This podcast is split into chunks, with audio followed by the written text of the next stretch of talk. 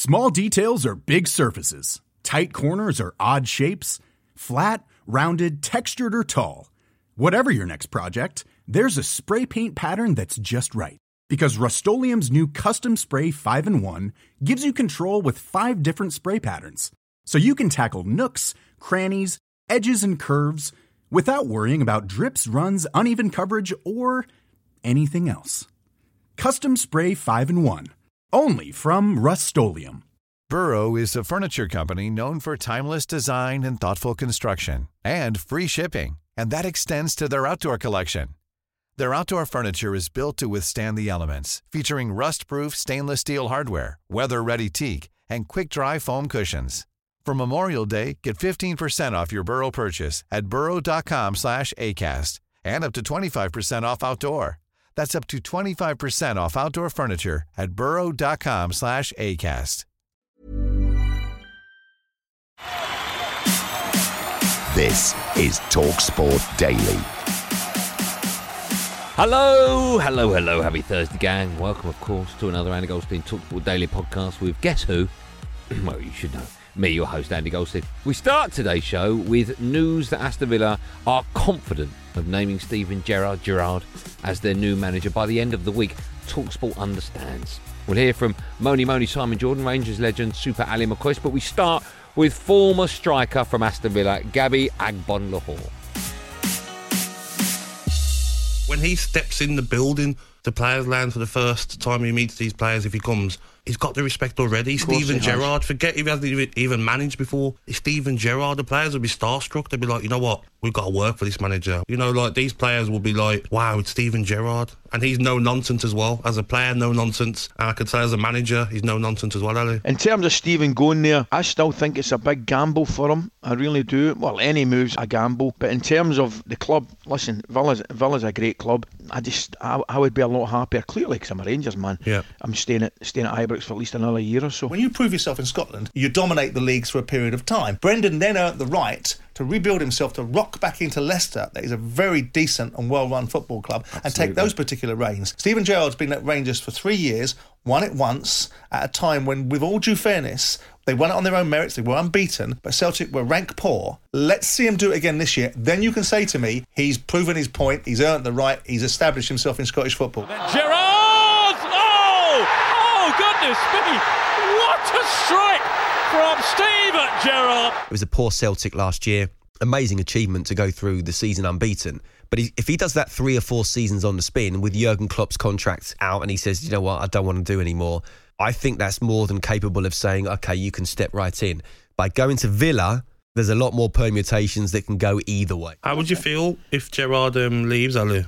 I mean, like, and, the, and, the Rangers fan base, how would I'll be gutted, Gabby. Make no mistake about it. But but thankful for, for winning the title last year. But no, yeah. he's, he's, he's not away. It's a big decision, you know. It is, you know. You're right. it is. It's not an easy decision. Massive. A lot of people just think it's a pretty straightforward decision. No, no. Okay, you got four answers. Computer, please take away two wrong answers. Uh, he's probably got his head like, you know, 50 50. Like, yeah. I'd love to go and manage Villa in the Premier League, but what I've got here at Rangers is special. On now to Eddie Away the Lads Howe and his first media gathering as Newcastle United boss. He said he's delighted to be appointed the new manager at St James's Park. Well, it feels fantastic to be head coach of Newcastle. I'm absolutely honoured, privileged. It's an incredible moment in my life, judging by the reaction I've had and how the two days of training has gone. Um, it's been a really positive start, so I'd like to thank um, everyone who supported me and the board here for, for trusting in me in this important job. Breaking news on Talk Sport. Eddie Howe is the new Newcastle manager. He's agreed a contract at St James's Park, keeping him there till summer 2024. Everything just felt right. The pull of the club is huge. The size of the club, the history of the club, obviously the new ambitious plans, the new owners when meeting them, knowing some of the players, the squad. It, I just thought it was a perfect fit for me. Yes, I've had lots of other options, but I wanted to take my time and really utilise my time away from the game. I feel refreshed, energised, and ready to start work. On to John Arne Riise, the former Liverpool defender, discussing his old club and why there isn't enough squad depth to compete with Man City and Chelsea. Ooh, that's interesting. I'm a little bit concerned about the depth in the squad. I don't think they have the top, top, top class players when we lose. Like last season when we lost Van Dijk and a few other players, we, we could see we struggle. I'm scared of it could be the same this year that when people get injured, suspension, African Nations Cup when we lose mm, some players. Yeah. Mohamed Salah is in a magnificent moment. I'm a little bit worried that that's going to be where the title race is going to be decided. I don't. I have a feeling we are not strong enough depth-wise to to compete in the long run with Man City. On now to Manchester United, and Paul Pogba has withdrawn from international duty for France after picking up a thigh injury. It could see him ruled out until the new year. Trevor Sinclair and Moni Moni Simon Jordan discuss the enigmatic Frenchman, it's a word no one uses, and Simon thinks Ole Gunnar Solskjaer should sell him in January sell him for next to nothing because no one's going to pay when you can get him a few months later. That's bizarre.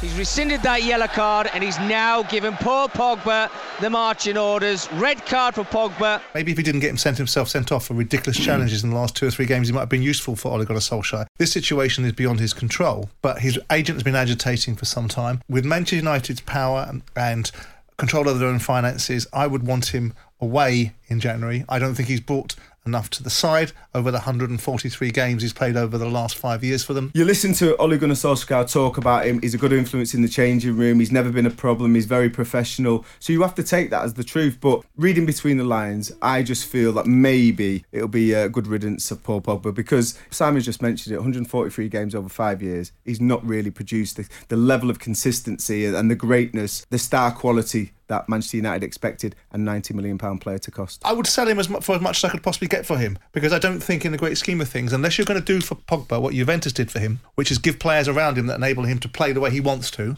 and gives him the freedom to be immature on the ball or risk orientated. If you put players around him that are going to be able to give him that stage to play on, then Pogba will be a useful asset. But over 5 years, two different managers or three different managers that have, that have had Pogba in their charge no one can sit here and say to me and convince me that they've got their money's worth from Pogba. England defender John Stones has been speaking to Talksport's Hugh Woozencroft ahead of the Three Lions World Cup qualifier against Albania at Wembley on Friday night, live, of course, on Talksport. He spoke about how he dealt with the pain of losing at the Euro 2020 final to Italy.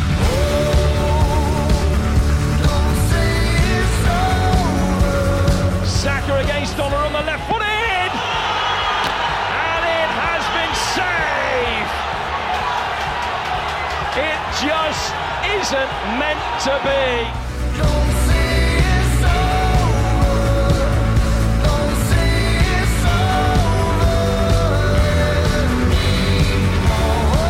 I've not watched the game at all. You know, I've got a lot of memories that stick in, in my head, and, and I don't want to tarnish them and or, or change those. When I finish, definitely I'll watch it back. Um, or when I feel feel ready, I suppose.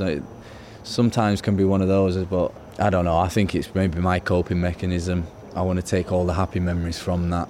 I don't want to see them score or see them celebrate. I couldn't watch them them celebrate at the end. I stood there um, respectfully. I think that was what that was the right thing to do, but I, I physically couldn't bring myself to do it. And you know, they're they're all coping mechanisms that other players might might might have different things. But yeah, I think for me it's the whole joy of it and and being proud of myself and and my, all my teammates and the nation. You know how how the nation got behind us was incredible. So to see support like that and and have memories of of seeing that will uh, will last forever. And I don't want to change any of that. Former middleweight champion Andy Lee has revealed to Talksport that his cousin Tyson Fury, I didn't know that, has been contemplating retirement following his victory over Deontay Wilder last month. However, Lee states that the Gypsy King, that's Tyson Fury, is now enthused about the prospect of defending his world title against Dillian Whyte next year, a fight set to be ordered later this month by the WBC or the WBC.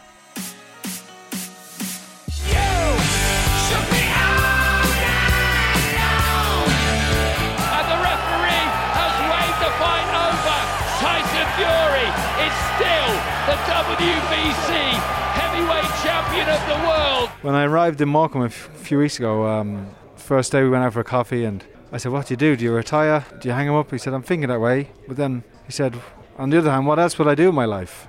He's, uh, he loves to train, he loves to fight. Although there's no challenges out there for him, he can still take a great lot of pleasure in cleaning up the division and beating these other guys, and uh, also earning a hell of a lot of money while when doing it. And he likes the Dillian Whyte fight. He's inf- he's infused by that. That's what he's talking about to me. So I can see that being the next one. One thing Tyson told us before the Wilder fight was that the only fighter that can beat Tyson Fury is Tyson Fury. So if he was to step in the ring with, with Dillian Whyte, do you feel like that hunger would be there still? I think even with the with the third Wilder fight, there's a danger of not complacency, but just a bit of comfortable, like being comfortable. Dillian Whyte and Tyson sparred a lot of rounds in the past, so they know each other. And uh, although both fighters would improve, I think Tyson probably has that mental edge, even though he has a mental edge over everybody. Yeah, so that's that's the only fear I would have is not complacency, but just a bit of comfortableness and um, not having that element of fear. I think it's always a good thing going into a fight. The former Sheffield United manager Chris Wilder took over at the Riverside on Sunday after Middlesbrough parted company with Neil Warnock. Warnock joined and Jordan and opened up on the disappointing aspect of losing his job last week. I think if I, if I had to place one thing as a disappointment, if it was a phone call on Saturday morning, it, it could have been a visit to me on Thursday night. That's what I, thought I deserved a face to face meeting with, with whoever, really, uh, rather than a telephone call. Because make no mistake, when I came, it was in a mess, a right mess. Got a good chance of going down.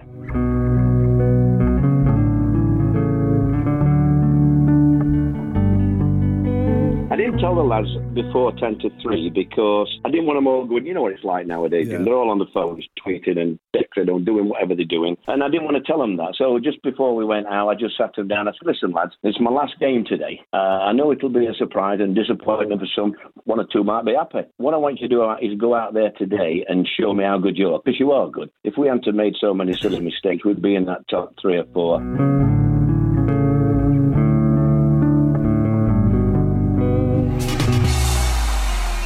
Now, West Ham, a massive club. Well, let's get the take of former Palace owner Simon Jordan in this clip. Jordan calls the Hammers fans buffoons for misunderstanding him on the issue. Maybe you should use words that they would understand. This should be a good listen. Their achievements are massive at this moment in time in comparison with West Ham's achievements of recent times. But that doesn't make them massive by comparison to people that are really genuinely bona fidely massive which will be Man City in their achievements, Liverpool in their achievements and history, Chelsea in their recent day achievements. What we're saying, really, by looking at this, is are you getting a bit ahead of yourselves? Award winning Talk Sport Breakfast with Laura Woods. Simon Jordan, um, who usually has his finger on the pulse, understands lots of things, doesn't quite understand this, I don't think, because what West Ham fans are referring to when they say we are massive is actually something that is quite self deprecating. It's a, it's a clip, it's West Ham clips, it's, a, it's an online page, and it's meant to be funny. So, in a way, when West Ham say we are massive, they were saying it season before last or, or, whenever it was when they were getting absolutely pumped. It's the end of that kind of comedy clip. Irony of their position seems to not be acknowledged in the irony of mine. The only people that can practice irony seems to be the West Ham fans. There was an element of irony behind what I said, you buffoons. I wasn't taking you seriously. exactly. I don't think you were taking yourself seriously.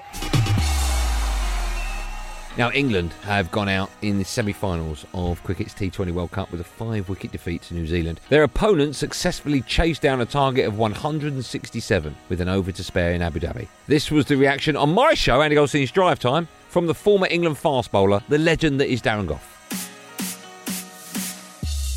absolutely incredible match has seen New Zealand triumph. Daryl Mitchell, a man famous before this tournament for his dad having played rugby for New Zealand, was stepped out of the shadow. Oh, New Zealand, a fantastic side. I said at the start, fourth in T20. I think they're ranked, aren't they, John? Yeah. They're a fantastic team, Test cricket uh, champions. 50 over finalists. And do you know something? If I could pick one other team that deserve to be in the final, if it weren't going to be England, who I want to win, is obviously New Zealand. Because what they did, the way they handled that defeat in that last World Cup and the way they went about it, especially when you think back to the Stokes overthrows uh, when it hit Stokes' back. Fair play to them. They're a fantastic fantastic unit. And and Mitchell, like I said, I remember seeing him when I was over there uh, with England just a couple of years ago, and he came into the longer form of the game as a yeah, middle order middle player, all rounded, didn't he? And now he's opening the batting in T20 cricket.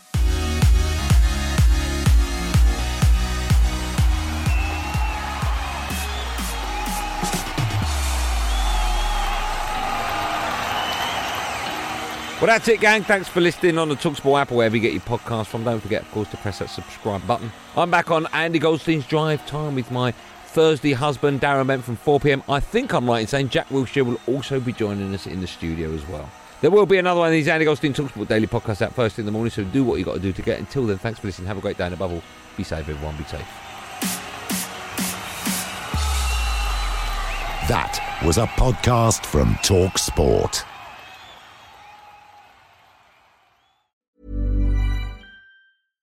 Hi, I'm Daniel, founder of Pretty Litter. Cats and cat owners deserve better than any old fashioned litter. That's why I teamed up with scientists and veterinarians to create Pretty Litter. Its innovative crystal formula has superior odor control and weighs up to 80% less than clay litter. Pretty Litter even monitors health by changing colors to help detect early signs of potential illness. It's the world's smartest kitty litter.